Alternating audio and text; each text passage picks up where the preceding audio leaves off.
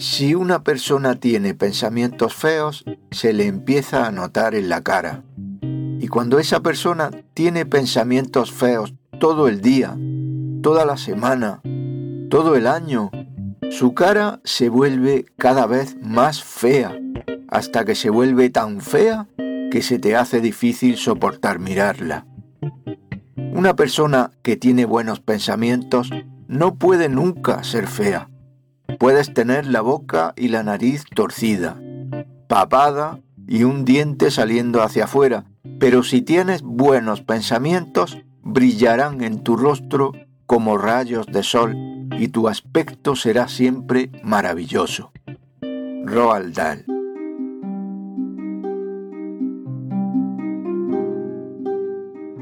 Templanza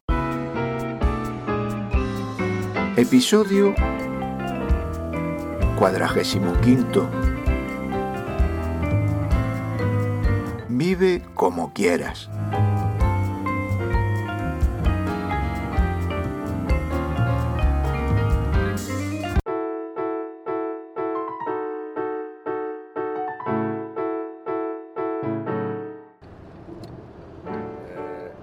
Somos en gran medida lo que creemos que somos. Eh, cuando en la infancia eh, te has visto rodeado de personas a las que no apreciabas especialmente o con, los, con las que no te sentías especialmente unido y mm, te consideraban eh, que tenías tal o cual personalidad, que tú eras así de cierta forma. Eh, estas personas en realidad te daban la oportunidad de forjar lo que realmente tú creías que era y lo que tú deseabas ser. Entonces, si tú te achantabas y eh, por compañeros, por profesores, por familia, y decías, bueno, pues sí, me dicen, por ejemplo, que soy un gordito, pues yo ya para toda mi vida voy a ser una persona que, en fin, que no voy a tener muchas aspiraciones o que me voy a conformar con, con cierta... Eh, estructura física o te dicen pues tú eres una persona que no vales para tal cosa, para tal otra y tú en el fondo piensas que sí, que puedes esforzarte, puedes conseguir tal, eh, ciertos objetivos que tú crees, pues mm, hay que ver eso como una oportunidad de crecimiento personal y de eh, superación. Eh, son especialmente afortunados los que reciben, por ejemplo, influencias contradictorias. Eh, aquellos que tienen estímulos contradictorios, estímulos opuestos, eh, por parte de la familia y de los amigos, por ejemplo, de los, de los amigos y del, y del colegio, eh, en los que la personalidad se desarrolla de una forma mm, especialmente rápida y fuerte, porque tú tienes que decidir. Cuando te dicen haz esto y otros te dicen no, haz lo otro, eh, al final tú tienes que tomar una decisión una decisión basada en lo que tú crees, lo que tú lo que te dice tu corazón, a lo mejor lo que te dice tu sentido común. Entonces, eh, yo he visto muchas personas mm, que, que, que se han hecho a sí mismas y que se han construido y otras que se han derrumbado. Generalmente los que mm, solamente han recibido mm, una influencias más o menos homogéneas de amigos, de familia, de profesores, de entorno, de eh, culturales incluso, mm, no han tenido esa oportunidad de, crecimiento personal o de, de decisión de hacerse a sí mismo Influye, dicen también, eh, si es una familia de varios hermanos, en qué puesto naciste, ¿no? Porque eh, tus referentes más próximos son padres y hermanos. Entonces, pues, en ese sentido, eh,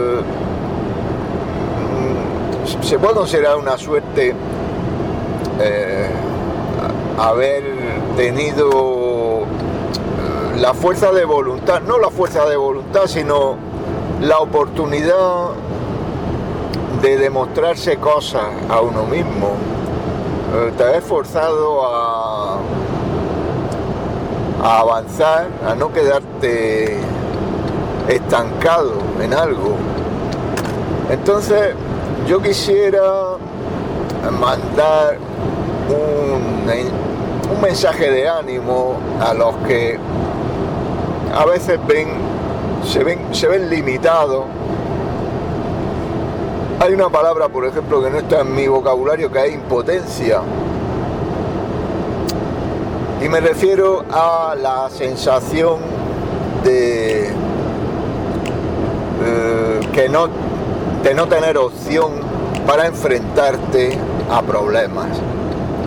Pues sí, eh, a veces los, los problemas son muy grandes y a veces pues no a veces sino frecuentísimamente crees que ya estás en un punto que va a condicionar el resto de tu vida una decisión dificilísima que tengas que tomar o algo que tengas que hacer pero lo cierto es que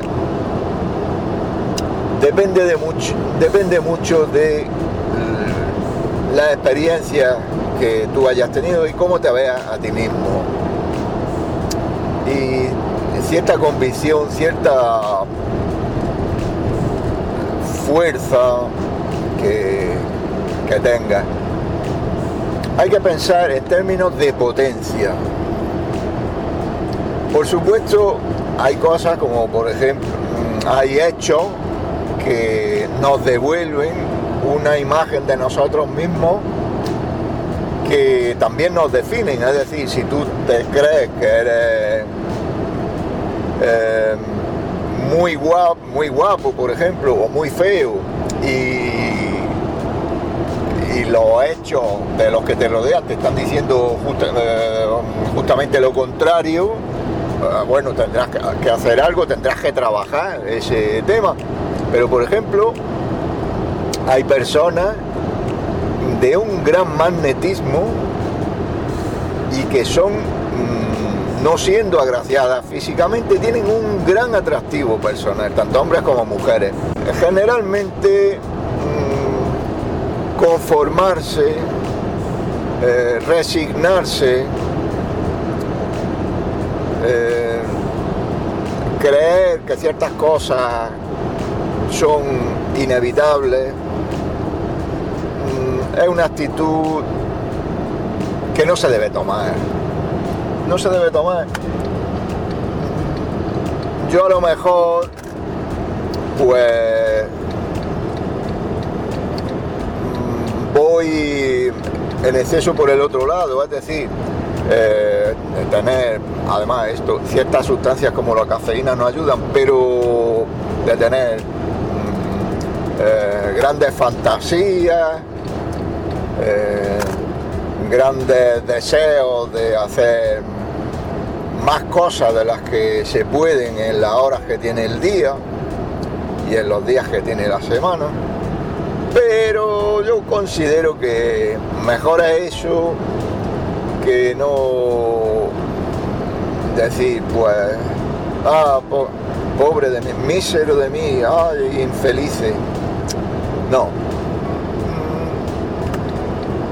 Mm, hay que. Hay que construirse. Muchas veces te ves solo. Y entonces. ¿Qué. No, no. ¿Qué, vas a hacer? Solo frente a, cosas que tienes que resolver. Y entonces, ¿qué vas a hacer? Eh, echarte atrás, buscar a otro, sacar un pañuelo para enjugar tus lágrimas, pues cuando vas viendo, vas resolviendo problemillas, pues eso te ayuda.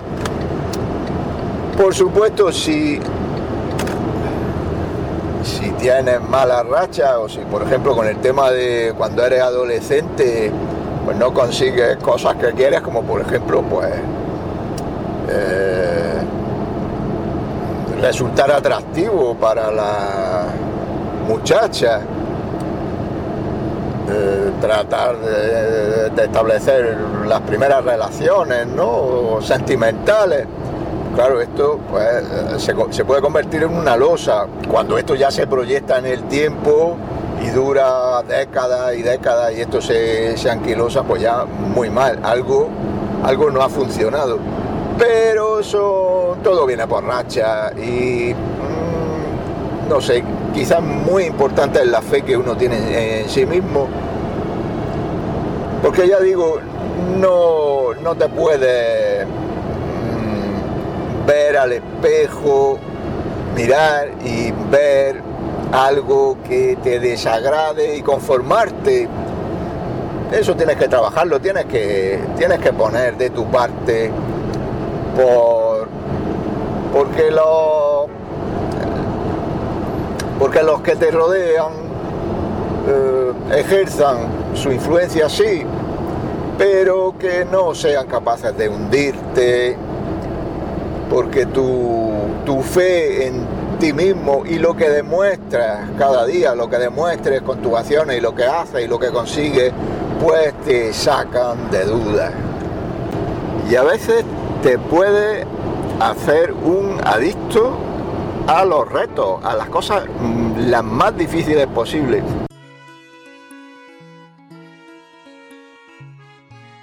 En mi caso yo no tuve éxito con las mujeres, eh, en fin, eh, siendo adolescente, bueno, suele pasar, siendo joven, pues no, no tenía gran éxito. Pero eso no hizo que yo eh, bajara el listón en absoluto, al contrario, lo subí al límite porque yo consideraba, bueno, eh, esto no, no, no me funciona, algo estoy haciendo mal, algo falla, pero no tengo por qué desanimarme, tirar la toalla entonces, no sé, esa fue mi actitud. Eh, yo recuerdo que en matemáticas no soy especialmente bueno en cálculo mental, incluso todavía ahora cuento a veces con los dedos de las manos, pero me da igual. de niño algunos problemas matemáticos me absorbían, me absorbían totalmente y ahí yo veo que se creaba una adicción. Yo me metía totalmente en, que, en que eso yo lo iba a solucionar, el problema de que se tratara. Porque a lo mejor eran cosas prácticas, porque a lo mejor eran cosas que me interesaban y que yo había estudiado y que yo me veía con capacidad. Igual tardaba mucho en hacerlo, pero me, entusiasmaba.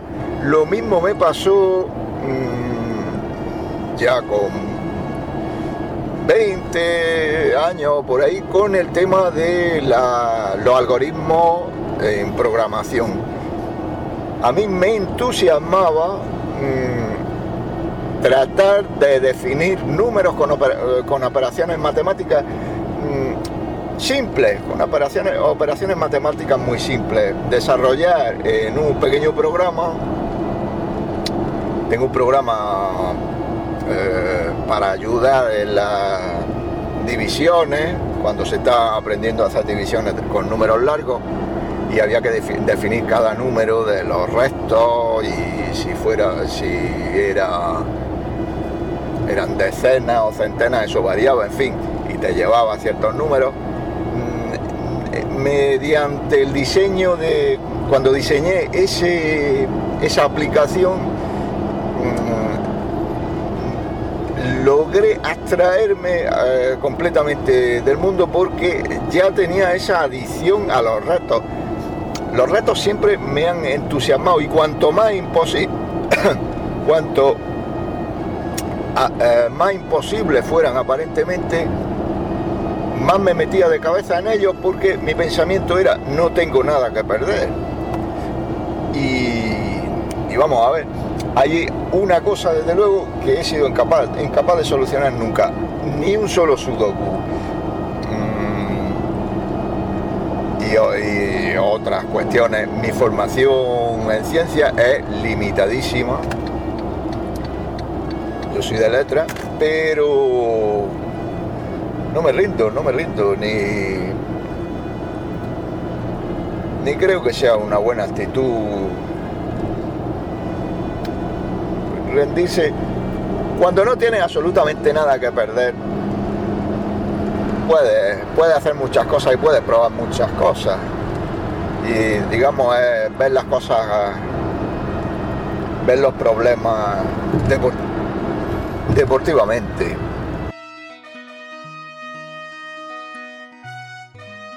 Esto viene a cuento de eh, la situación tan desagradable que hemos vivido a lo largo de estos últimos tres años y lo mal parados que hemos salido psicológicamente. Yo creo que todos estamos tocados y que muchos aún vivimos un estrés eh, postraumático respecto a, ciertas cosas, ciertos objetos, ciertos momentos mm, que, mm, que, a los que somos especialmente sensibles. Yo lo comparo como el, el soldado que ha experimentado una guerra, que ha entrado en batalla, que ha estado en tensión mucho tiempo, que ha tenido el enemigo cerca o lo ha tenido que combatir a diario, en cada momento, que ha estado emboscado, bueno, pues un poco eso es lo que nos ha pasado. Entonces, tenemos que, digamos, tratar de curar nuestras heridas. Hay gente que mm, no ha salido, bueno, en realidad yo creo que todavía nadie ha salido o casi nadie ha salido de esto. Eh, claro, dependiendo mucho de tu actitud y de lo que hayas hecho, has tenido unos resultados tanto palpables como mentales y psicológicos. Entonces, claro, eh, yo soy optimista y veo, he visto esto como una oportunidad, pero hay que reconocer que todo el mundo se ha quedado un poco tocado, todo el mundo que, que se ha puesto a reflexionar y no, no es un papagayo televisivo que no hace nada más que ver la tele y, y decir siguana. Quisiera hacer un comentario más. Y es que tal vez la pintada que hay aquí en mi barrio, os merecéis todo lo que os pasa.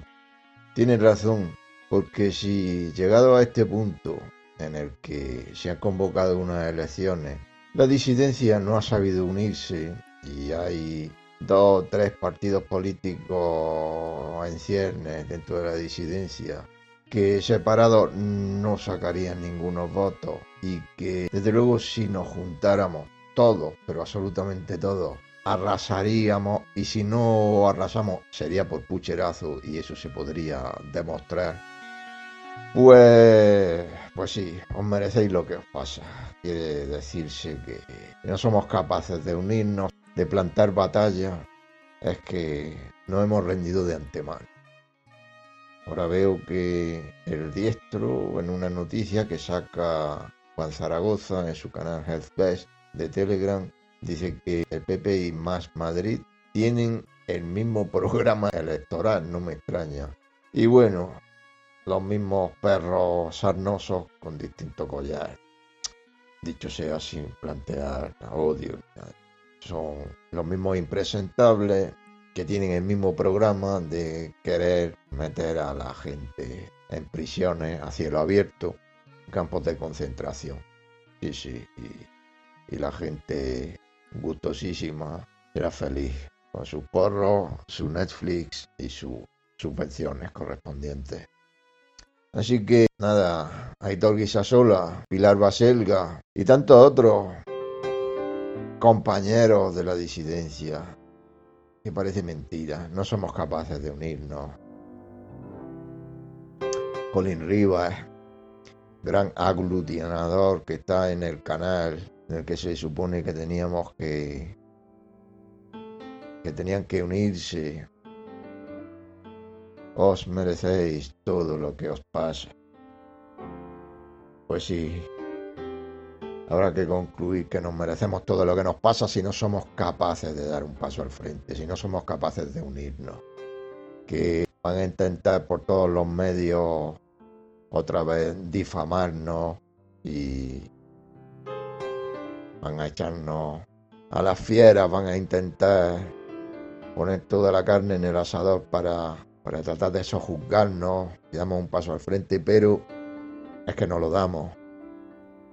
Así que pensad bien cuando esa fiesta de la democracia tenga lugar y no podamos ir a festejar lo que hemos hecho mucho siempre, que es votar siempre en contra, nunca a favor, sino en contra, para evitar algo malísimo